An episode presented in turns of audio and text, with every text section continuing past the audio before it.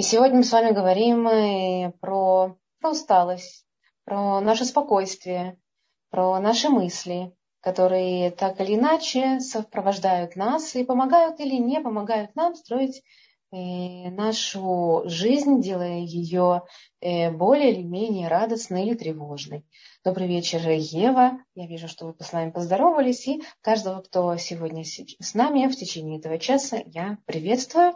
Буду рада всем вашим вопросам, э, сомнениям, благодарностям. Это сделает наш урок э, еще более наполненным. Итак, эм, я хотела бы, наверное, начать с примера, который я принесла э, в мою клинику, в мой опыт одна мама, которая пришла ко мне на прием и сказала, вы знаете, Эстер, у меня э, четверо детей. Они разные. Разные по характеру, разные по возрасту. Есть большая разница в возрасте между старшим и младшим. И я уже столько лет мама, что я устала. Я столько устала, что мне иногда не хочется улыбаться. Иногда я даже хочу плакать, на взрыв плакать я не всегда понимаю, правильно ли я поступаю в отношении них. И правильно ли я говорю, и, может быть, мне не стоит опекать, а может быть, наоборот, мне нужно быть еще больше с ними. Можно сказать, что в последнее время совсем перестала понимать, как воспитывать в том числе и младшего сына, потому что мой опыт материнский начался уже 21 год назад, да, и время прошло, и многое изменилось. И вопрос ее был, э, а хорошая ли я мама, если я устаю от детей? Ведь это такая радость, такое счастье быть мамой четверых детей. И вот э, я столкнулась с тем, что я чувствую себя в конце дня, почти, ну, последнее время, достаточно уставшей, у меня нет сил, и у меня нет радости. Тогда я спросила у нее, э, какое количество времени каждый день вы уделяете себе? Она сказала, его почти нет, кроме молитвы, и то не всегда я сама с собой, потому что в голову э, ненароком залетают разные мысли о том, что я еще не успела сделать, что я должна запланировать и так далее. Поэтому ответ ее был э, нет, я почти не бываю сама собой, времени себе не уделяю. Я спросила у нее, насколько вы спокойны с тем, что вы заботитесь о детях так много, как это происходит. Она сказала, что нет, я с этим не спокойна. А спокойны ли вы с тем, что вы совсем не уделяете времени себе? Она сказала, только сейчас я об этом задумалась, когда вы об этом меня спросили. А, о чем, по сути, эта история? О том, что мы часто требуем от себя невозможного. Мы учим то, что нужно нести ответственность за детей. И значит, нужно быть очень э, постоянно на контроле э, того, что происходит, предусмотреть все, не забыть ничего. Мы также учим, что человек должен э, работать не только над собой, но и совершенствовать других.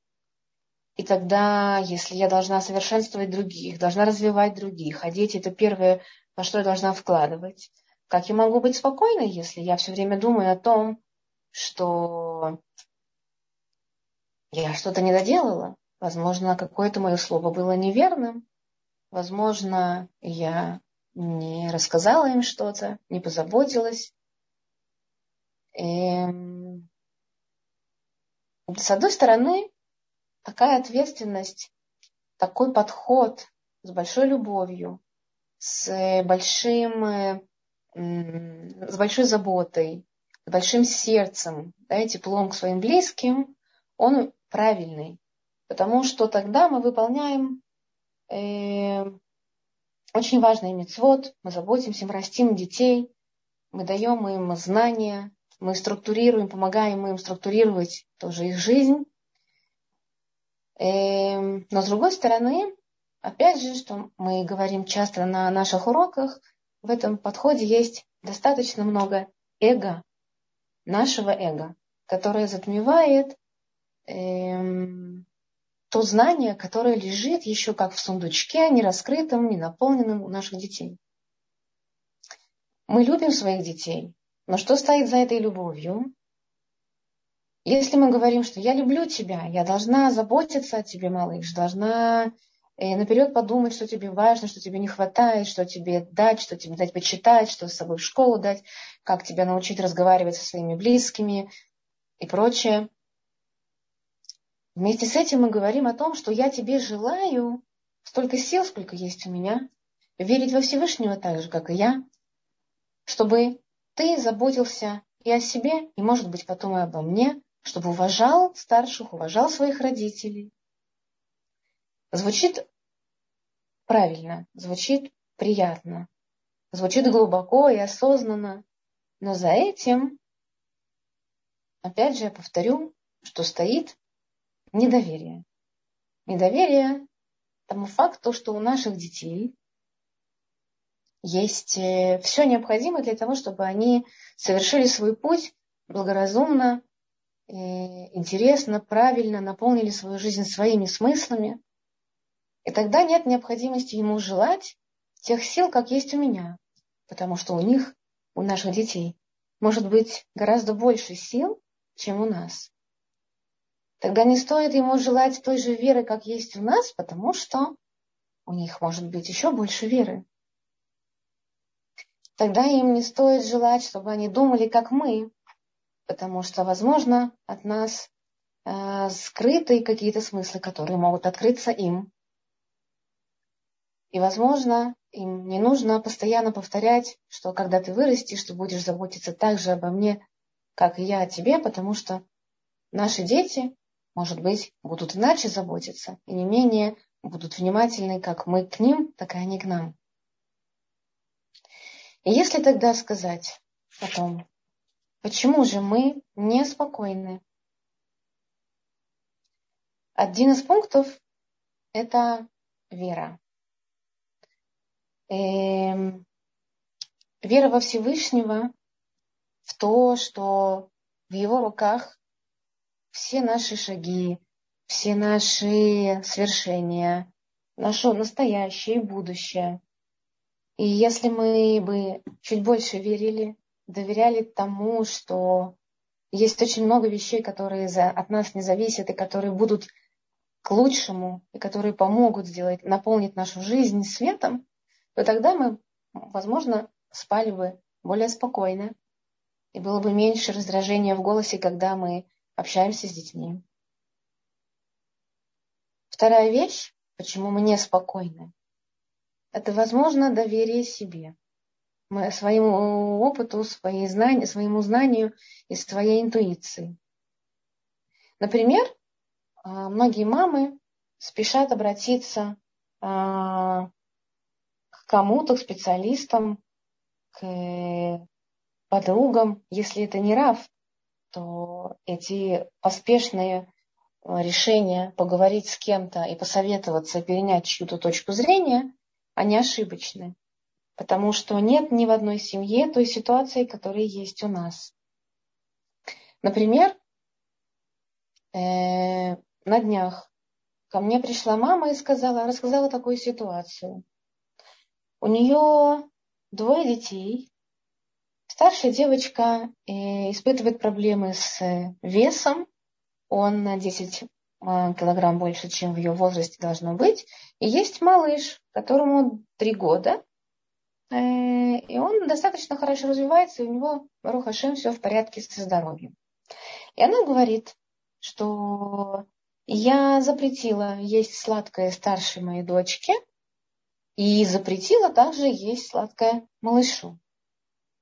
Я спросила тогда, а по какой причине вы запретили есть старшему ребенку сладости? Ну, потому что у нее диета, сказала она.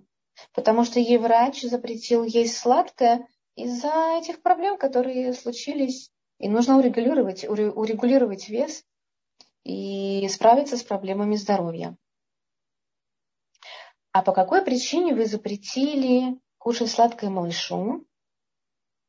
Потому что, говорит мама, это будет нехорошо если он будет есть, а она не будет есть? И я спросила, а есть ли какая-то причина у малыша, что вы ему запретили? Мама задумалась и сказала, что нету. Таким образом, получается, что один э, получил э, указание от мамы э, с каким-то аргументом основа, на основании чего-то, другой просто так, потому что чтобы не обидеть другого. Мама до нашей встречи пошла к подруге. И потому, как ее беспокоила ситуация, это она не знала, насколько она права, и хорошо ли она поступила. Подруга ей сказала, да, конечно, это хорошо, что ты так воспитываешь. Я тогда у нее спросила, а согласны ли вы с мнением подруги, насколько вы правильно поступили, что ваше сердце, ваша интуиция, возможно, ваш опыт говорит о том, как вы поступили. И она сказала, нет, мне неспокойно. Я, может быть, э, должна была бы поступить иначе. Я спросила, как? И она сказала, что, наверное, если бы выбор был бы за мной, то я бы все-таки потом отдала малышу э, сладкое, потому что он, правда, ни в чем не виноват, у него-то нет проблем. Это у дочки проблема. Я тогда спросила, почему же вы этого не сделали? Ну, потому что подруга, у нее больше детей, у нее больше опыта, она старше меня намного. Угу. И тогда я спросила у нее, а были ли какие-то у вас успешные ситуации, когда вы были точно уверены, что вы правы? И она сказала, да, много. И я спросила, а почему же в этой ситуации вы не можете себе доверять? что произошло. И тогда она сказала, что у меня был страх обидеть малыша, обидеть, может быть, дочку. Я была не уверена в себе. Ну и вообще я не всегда привыкла опираться на себя. И зачем, если есть подруга, которая более опытная, чем я?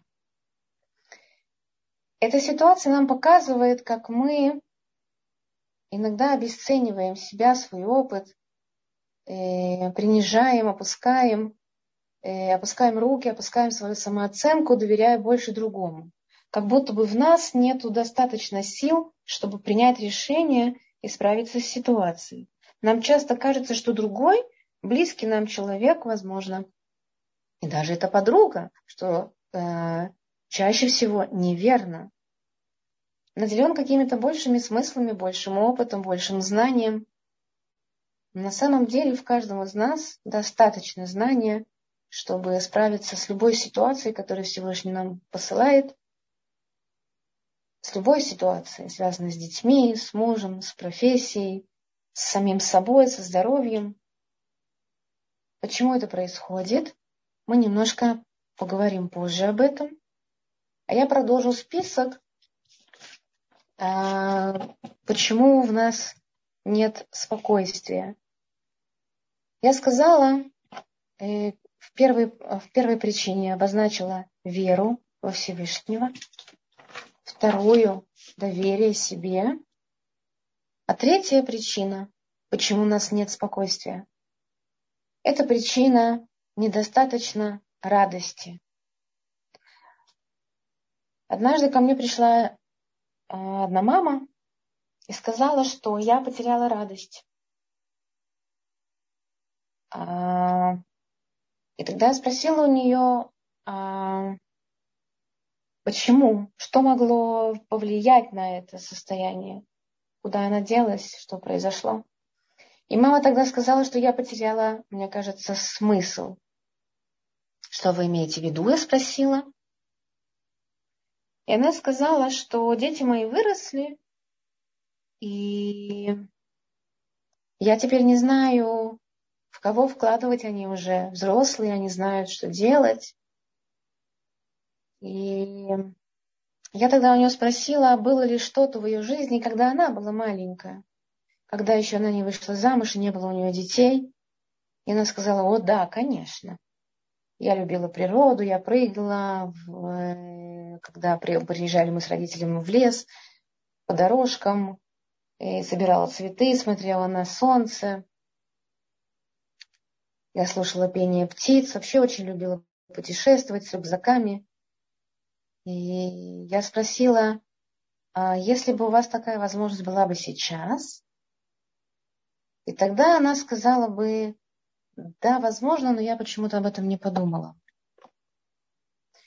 Таким образом, мы можем констатировать, что, возможно, сложные долгие периоды, которые случаются в нашей жизни, они способствуют тому, чтобы мы отошли от себя и жили ради другого, забывая себя. Но потом в итоге мы остаемся самими собой. И это не всегда происходит, когда дети вырастают, это может быть гораздо раньше. И важно вспомнить, что было именно для нас радостью, счастьем, что наполняло нас, какие наши были смыслы, а чаще всего это в детстве. И нет такого момента, нет такого дня, когда нету радости. Ошибочным было бы сказать, что в мире нет добра, вот сейчас войны, вот сейчас инфляция, вот сейчас э, меньше семей соблюдают, вот и так далее. Нет, ведь есть другая сторона. Люди становятся сильнее, люди становятся глубже. Очень много людей э, возвращаются. Действительно очень много людей э, начинают искать смысл в сложных ситуациях. И да, учат Тору, учат э, то, что, то, на что не было раньше смысла и времени. И наша задача постараться в самом сложном моменте в жизни увидеть хорошее. Иногда это очень сложно, мы спрашиваем, как такое может происходить, и есть ли Всевышний, но это большая ошибка. Есть в каждом из нас всегда, в любую минуту, в любой момент то, что можно разжечь, огонь, свет, Просто надо это увидеть. И именно потому, что, к сожалению, нам сложно из-за этой сложностью, из-за тяжести сложностей испытаний, мы уходим в них, в эти рассуждения о том, как нам сложно, мы перестаем видеть что-то хорошее. Возможно, мы привыкли к тому, что радость это когда все легко и просто когда за шабатным столом, например, вся семья, когда э, дети возвращаются из школы, когда муж приходит домой, когда мы куда-то идем, когда мы в Бэтнесте встречаемся с какими-то друзьями, и это все э, хорошо происходит спокойно и радостно и весело, и ничего нас не беспокоит. Но радость не только там. Радость еще и в том, что ребенок не согласился с нашим мнением. Однажды мама одна мне сказала, что дети перестали слушаться, и слово мое уже не авторитет. И я спросила тогда, о чем это говорит. И мама сказала, что, наверное, о том, что они э, как-то начали думать самостоятельно, и возможно, что я что-то сделала не так. Но тогда я у нее спросила, может быть, есть что-то хорошее в этом? Мама подумала и сказала, нет, вряд ли. Что может быть хорошего, когда меня дети не слушают? И тогда еще раз я у нее спросила, а может быть, все-таки можно найти что-то, что вы еще не, не, не рассмотрели, не, не подумали, не успели обратить внимание. И тогда через какое-то непродолжительное время мама сказала, ну, возможно, они выросли, а я еще это, я не успела это заметить. А я спросила, а может быть что-то еще? И она тогда сказала, наверное, у них появилось свое мнение. А я спросила, а может быть это мнение отличное от вашего, может ли оно быть таковым, не совпадать с вашим? И она сказала, вероятно, да, но мне тяжело принять то, что у ребенка может быть не похожее на мое мнение, и он э, не думает так, как я. Я спросила, что тогда будет, и она сказала, что он пойдет в другую сторону. Я спросила, уверены ли вы, что эта сторона, куда он может пойти, она не очень с глубоким смыслом и нехороша. И тогда она поняла, что, возможно, в этой ситуации ее больше, чем необходимо, что она не дает ребенку самостоятельно дышать, самостоятельно выбирать.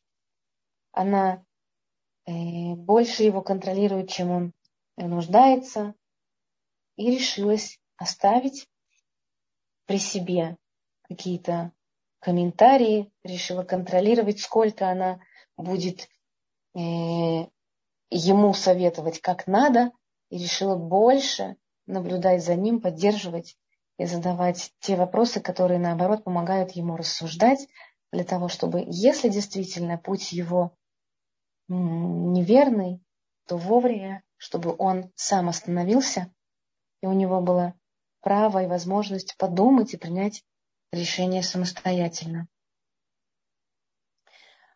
А вот четвертая причина от того, что отсутствует у нас достаточно спокойствия, это как раз умение отпускать.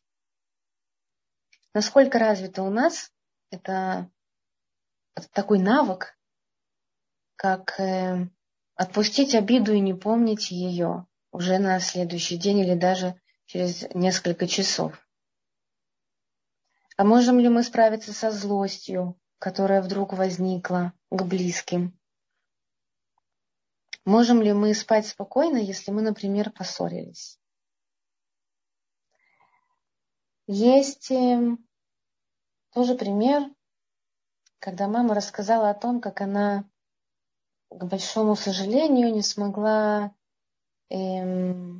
спокойно поговорить э, со свекровью, и они расстались очень в, на нехорошем, на, неспоко, на неспокойном таком э, э, моменте, не смогли договориться. Э, тема была воспитание детей. И вот она рассказывает, как она не спала несколько ночей. И она думала о том, кто был прав, что она сказала, а можно ли было сказать иначе, а может быть, она не права.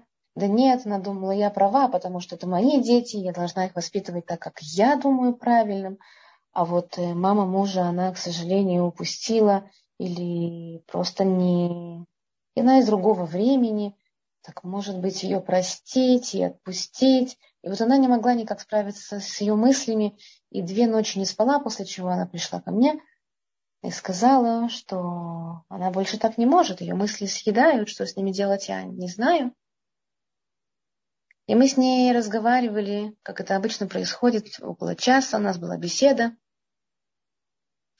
И это действительно непросто отпустить свою злость, потому что когда мы рассуждаем, э, исходя из злости, когда мы пытаемся э, оправдать себя, найти какие-то аргументы в подтверждение того, что мы э, хорошая, хорошая э, невестка или хороший человек, хорошая мама и прочее, то тогда нами руководит не здравый смысл, мы это видим, а руководят эмоции, а если более точным быть, то это наше эго и наше желание быть хорошим и наша неготовность совершить ошибку. Но сказано, что не стыдно совершить ошибку, стыдно ее не исправить. Так вот, самая сложность большая заключается в том, чтобы признать эту ошибку и сказать себе, что да, я злюсь, что меня сейчас не услышали, что не приняли мою точку зрения. Возможно, я была не права. И сказать это не только себе, но человеку, с которым э, был конфликт, и признаться в этом, возможно, публично, возможно, один на один, возможно, попросить прощения. А если, например, мы уверены в том, что мы не совершили ошибку – тогда предложить порассуждать на эту тему, а не кричать, не, рас... не, не, не обвинять друг друга, да, порассуждать, договориться о чем-то. Ведь если мы заканчиваем наши беседы на э, спокойной ноте, где есть место каждому, и нам, и нашему э, собеседнику. Если мы говорим о том, что я допускаю твое мнение, но ты, пожалуйста, услышь меня. У меня есть тоже опыт, и я хочу тебе сказать, что, например, я не согласна, что мои дети и так далее, то, что мы хотим сказать, тогда нет причины не спать ночами и чувствовать себя неспокойными, потому что, во-первых, мы были искренни, искренними с теми, с кем мы, кого мы любим, с кем мы разговариваем, кого мы допускаем в дом. То, что мы выразили себя, то есть мы пошли до конца, и мы смелые, мы смогли объясниться, выразить свою точку зрения. И тогда действительно, еще раз повторю, что нет причин не спать, обвинять кого-то, обижаться на кого-то. Это очень нехорошо, мы это знаем, но тем не менее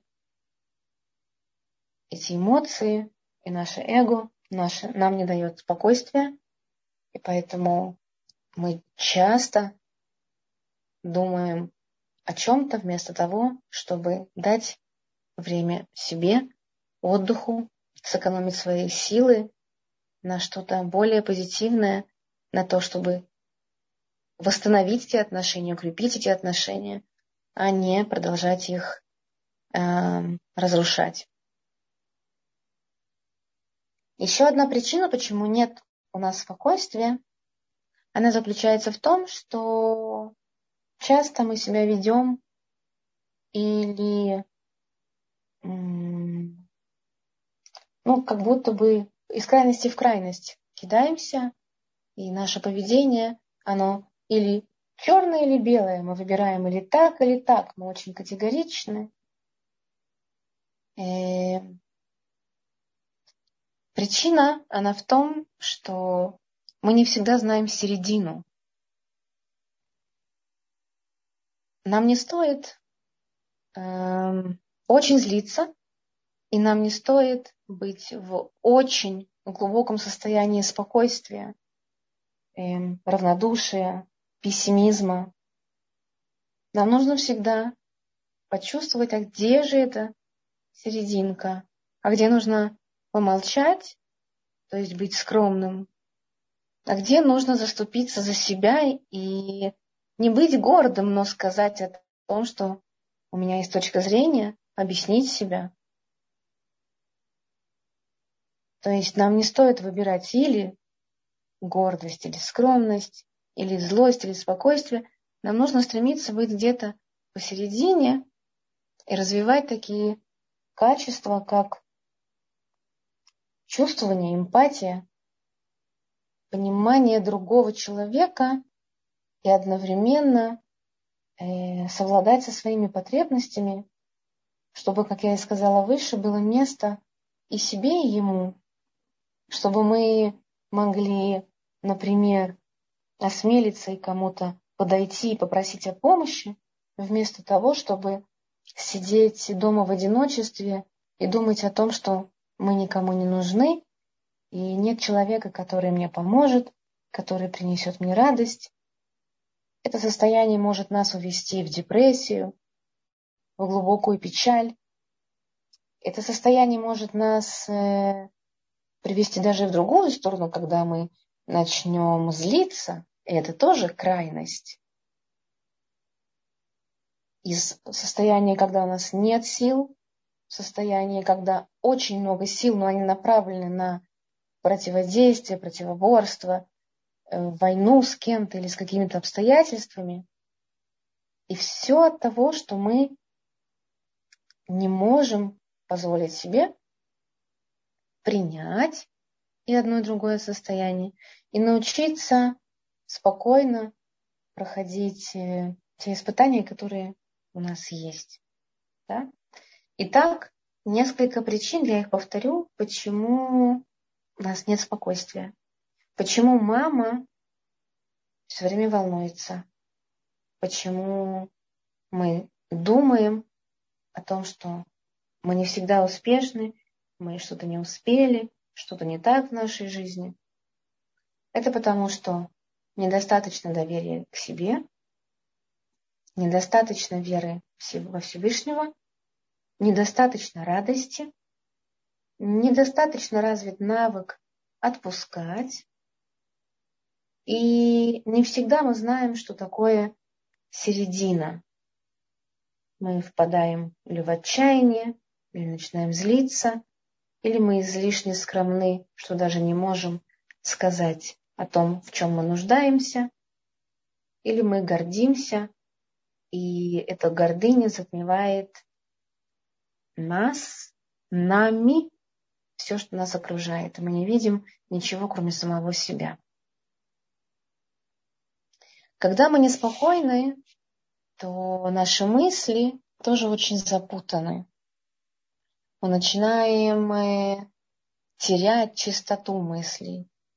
Да, мы как будто бы раскидываем э, пятна в наши рассуждения, и эти пятна могут называться и обида, и злость, и недоверие, и раздражение.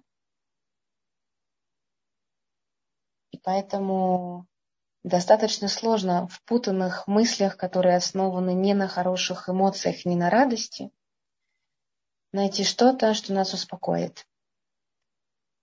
Когда мы неспокойны, мы тоже мало думаем о себе, о своих заслугах, что очень-очень было бы важно.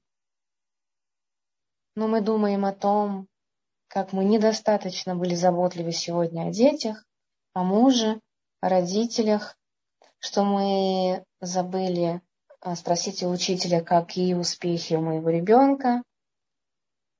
И эм, мы также думаем об ошибках, или, например, обижаемся на других. Мы говорим сами себе, что я опять что-то не доделала, что я виновата в чем-то.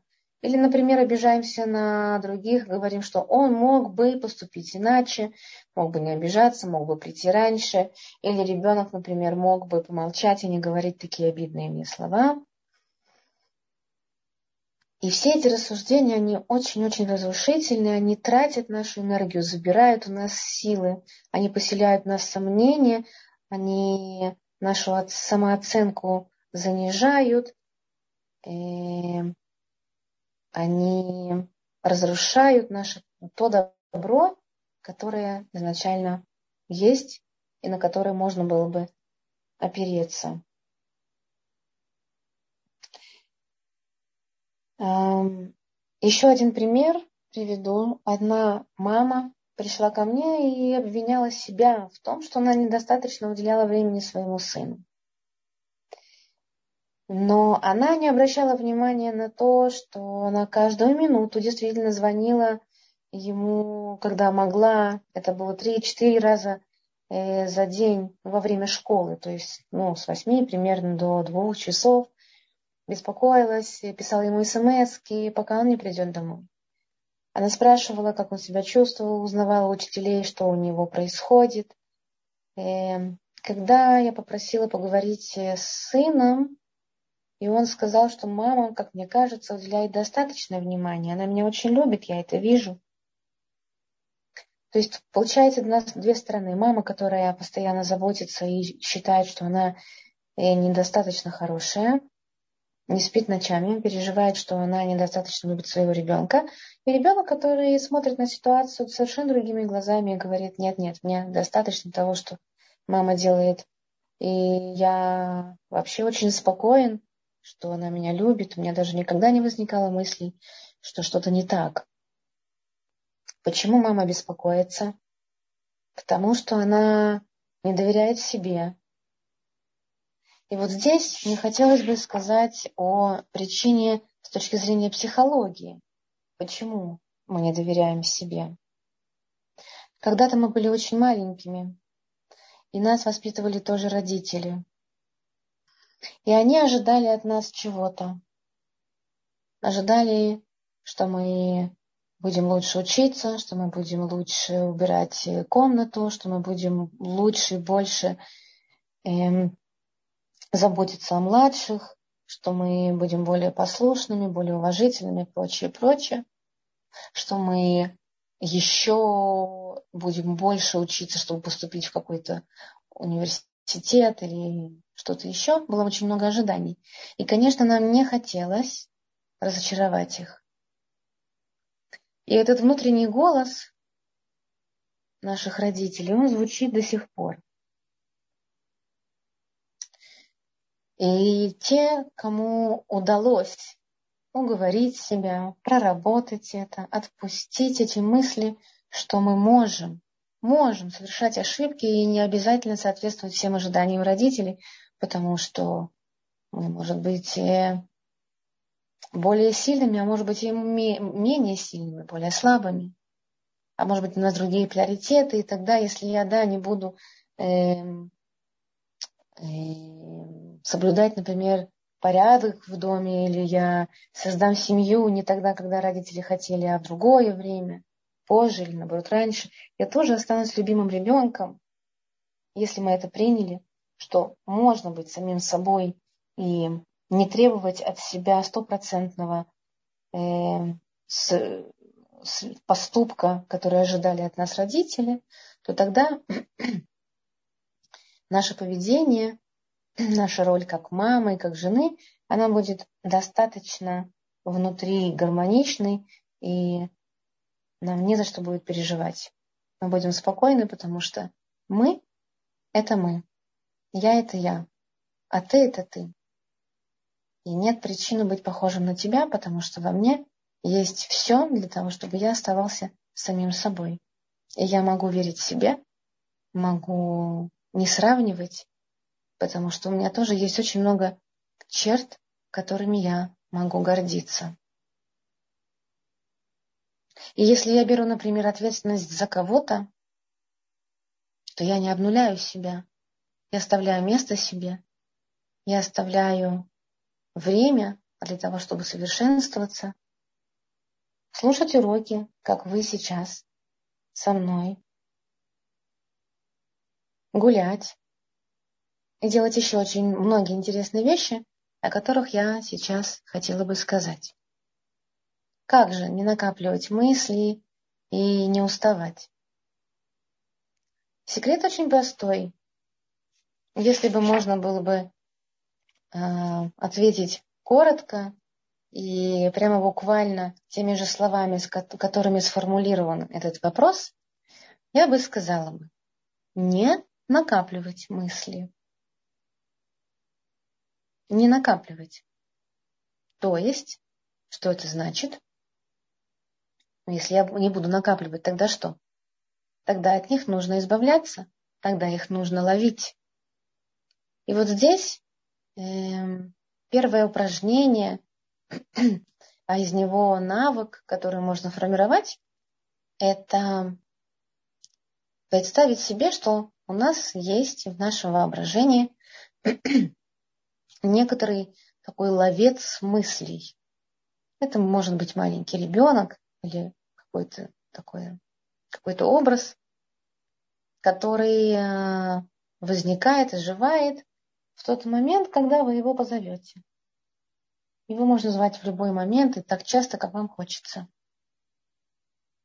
И он тогда как будто бы с очком, как для бабочек, будет ловить ваши мысли и выбрасывать. Таким образом, поселяя в ваше сознание чистоту, порядок и радость. Для детей примерно с 8 лет я рекомендую такое упражнение, как знакомство с незнайкой. Однажды ко мне пришла девочка с жалобой, причем она сама ее проговорила, что я сосу язык постоянно, вот мне это не нравится. А я спросила, откуда ты узнала? А мне папа сказал.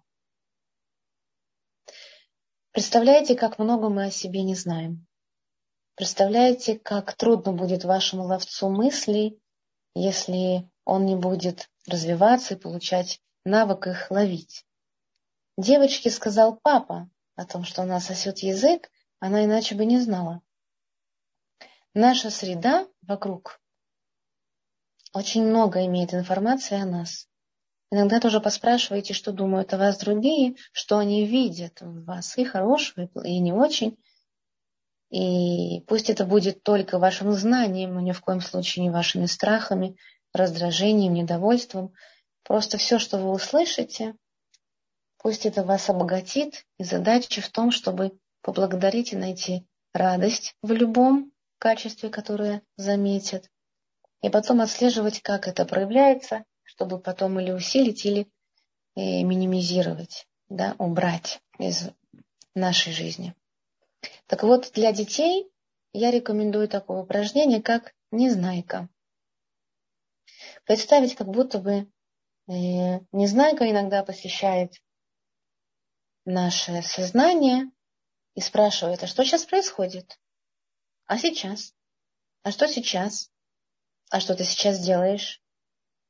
И таким образом наше бессознательное, наши неосознанные действия и мысли, мысли станут явными, и мы поймаем себя на каких-то вещах, о которых раньше даже не задумывались, и сможем их квалифицировать как нужное или ненужное. И тогда мы сможем с этим что-то сделать. Или усилить, развивать, или наоборот, как вот с помощью незнайки, моя маленькая клиентка эм, перестала сосать язык буквально за три недели. Потому что она уже знала, что ей Незнайка иногда рассказывает о том, что она сейчас, да, это делает, и она это делать прекращала. Что еще может нам вернуть наши силы, которые мы потратили на рассуждения внутренние диалоги, которые, по сути, нас никак не продвигают, не возвышают, не дают нам радости? Это Конечно же, время для спорта. Многие психологи рекомендуют, когда нам грустно, когда человек в депрессии, ходить. Много ходить, неважно куда, неважно зачем, сколько. Главное, чтобы это было как можно больше, как можно чаще, чтобы выхаживать и прощаться со своими мыслями. То есть пока мы ходим, есть такой вот период, когда наши мысли они покрутятся, покрутятся, и вместе с ходьбой постепенно, постепенно от нас уйдут. Потому что мы смотрим в разные стороны, мы видим разные приятные картины, природу, и, возможно, других людей, которые тоже куда-то идут, и мы будем отвлекаться, и постепенно наши мысли разбредутся, испарятся. И это нужно тоже зафиксировать, да, как они ушли. Природа очень очень хороший, сильный инструмент, чтобы успокоиться и возвращать мысли, и возвращать наши силы. Прогулки по берегу моря, вода, песок, все, что хотите, лес, все, что вас успокоит. В природе очень много сил, и они смогут стать частью вас. Эм, рисование, музыка, еще один инструмент, точнее не инструмент, а осознанное управление нашим окружением, это выбирать людей, которые с нами в контакте. Необходимо избегать говорливых людей, которые говорят много, потому что когда мы говорим много, то теряется смысл, э, теряется какая-то чистота, и, и мы тратим энергию. Более того, мы даже иногда чувствуем себя обязанными, ответственными за кого-то, и нам сложно расстаться, сказать нет, потому что вот как будто бы мы им должны. На самом деле, каждый человек обязательно в какой-то момент должен понять, где его рамки, и уметь сказать нет, остановить беседу, если он чувствует, что силы его уходят, беседу остановить для себя, для своей семьи, это навык, да, уговорить нет. И также очень важно следить за своим телом. Мы иногда не, не замечаем, как у нас скованы, напряжены э, плечи, как иногда э, скованы зубы от того, что мы много думаем, возможно, раздражаемся. И для этого тоже нам нужен ловец мыслей, который будет нам говорить, что да-да, вот сейчас что-то происходит, обрати внимание. Проверяйте свою мимику. Если уголки губ опущены, нам нужно их поднять. Если глаза устремлены вниз, это не всегда хорошо. Нам нужно иногда смотреть вверх. Эм, есть еще одно упражнение, которое также нам поможет эм, визуализировать, то есть обнаружить, куда ушли наши силы.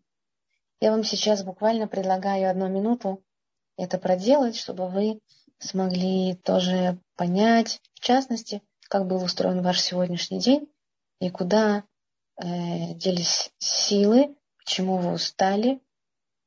И после этого упражнения мы постараемся наполнить себя.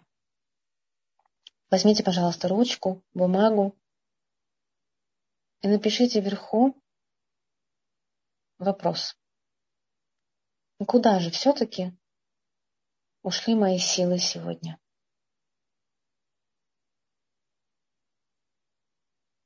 И попробуйте написать столько, сколько вы сможете. Столько причин, моментов, которые были сегодня,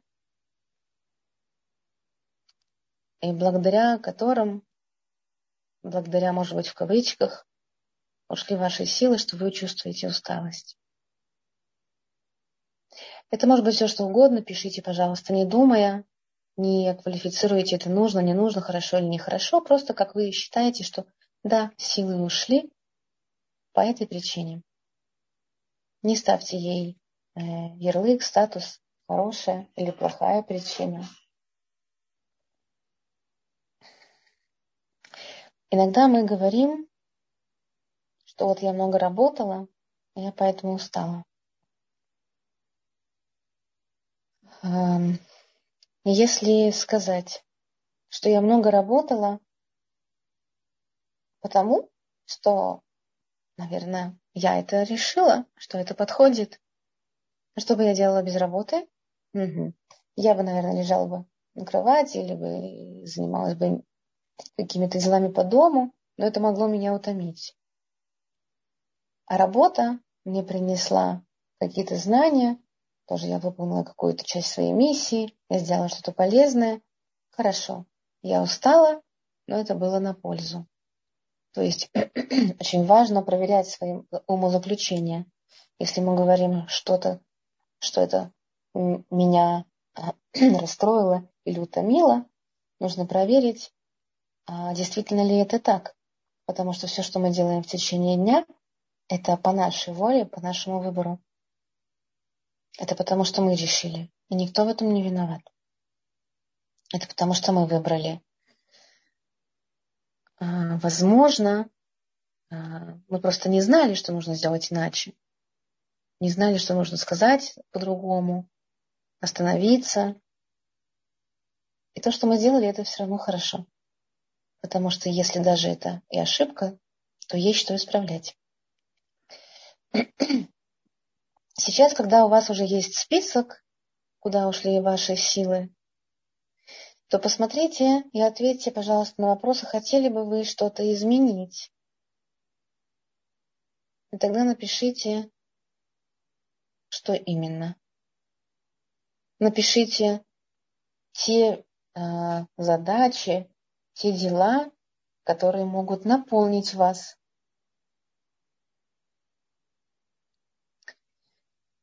Например, а, вы говорите, что я много работала. Напишите тогда, я завтра тоже, мне придется много работать, но я больше позвоню детям, чаще позвоню детям, скажу, что я их люблю, и это наполнит меня силами. Я позвоню мужу, спрошу, какое у него настроение, и тогда эта забота обо мне, понимание, что он рядом, тоже наполнит меня.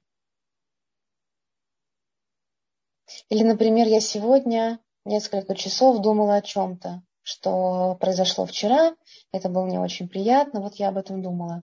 Угу.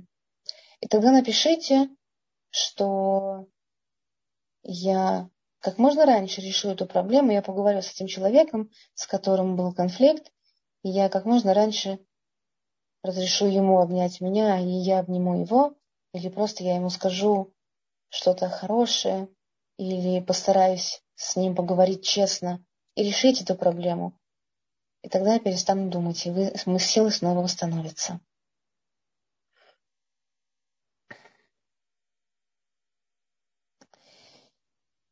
И, конечно же, когда создан, создан список, как восстановить эти мысли, как восстановить силы, то тогда нам нужно вспомнить, что у нас есть очень важная вещь, как дыхание.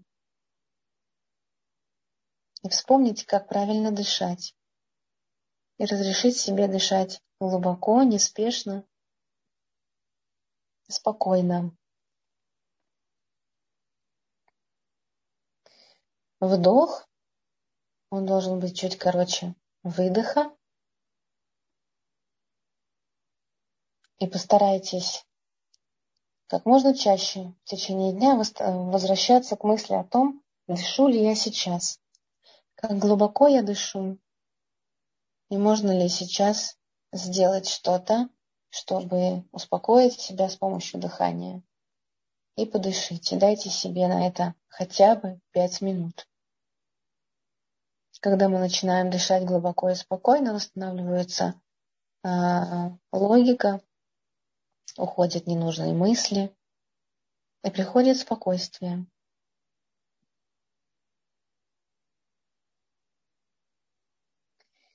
И последний э, момент, который связан с тем, как же восстановить наше спокойствие, это развитие навыка выговариваться.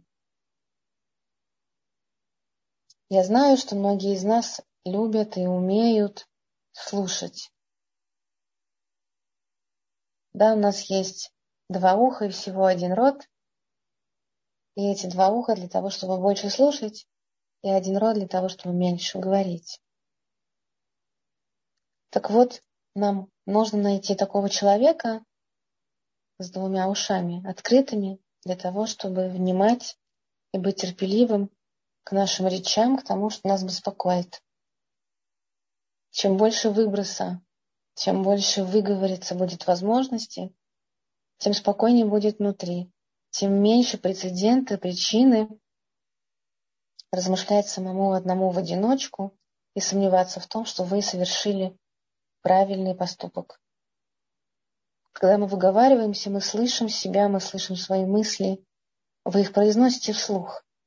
И тогда мы можем почувствовать и услышать или абсурдность того диалога, который мог бы быть в голове, наших рассуждений абсурдность, или наоборот, найти какую-то логику, какой-то ответ и быстро решить ситуацию, которая отягощала нас, и которая не давала нам покоем. На этом я готова завершить нашу сегодняшнюю тему и сказать, что если мы устаем от наших детей, это не значит, что с нами что-то не так. То есть, что мы по-прежнему остаемся хорошими мамами, это только говорит о том, что пришло время вернуться к самому себе, дать себе место в семье, дать себе место в жизни, дать смелость самой себе выйти из дома хотя бы на 10-15 минут, чтобы совершить небольшое путешествие. Это может быть и вокруг дома, это может быть просто путешествие в какой-то свой мир, сидя на лавочке, вдыхая запах осени, лета, слушая птиц, и сказать себе спасибо за то, что я есть. Спасибо за то, что я делаю каждый день, за то, что я много забочусь о своих близких, за то, что я сейчас нашла возможность позаботиться о себе.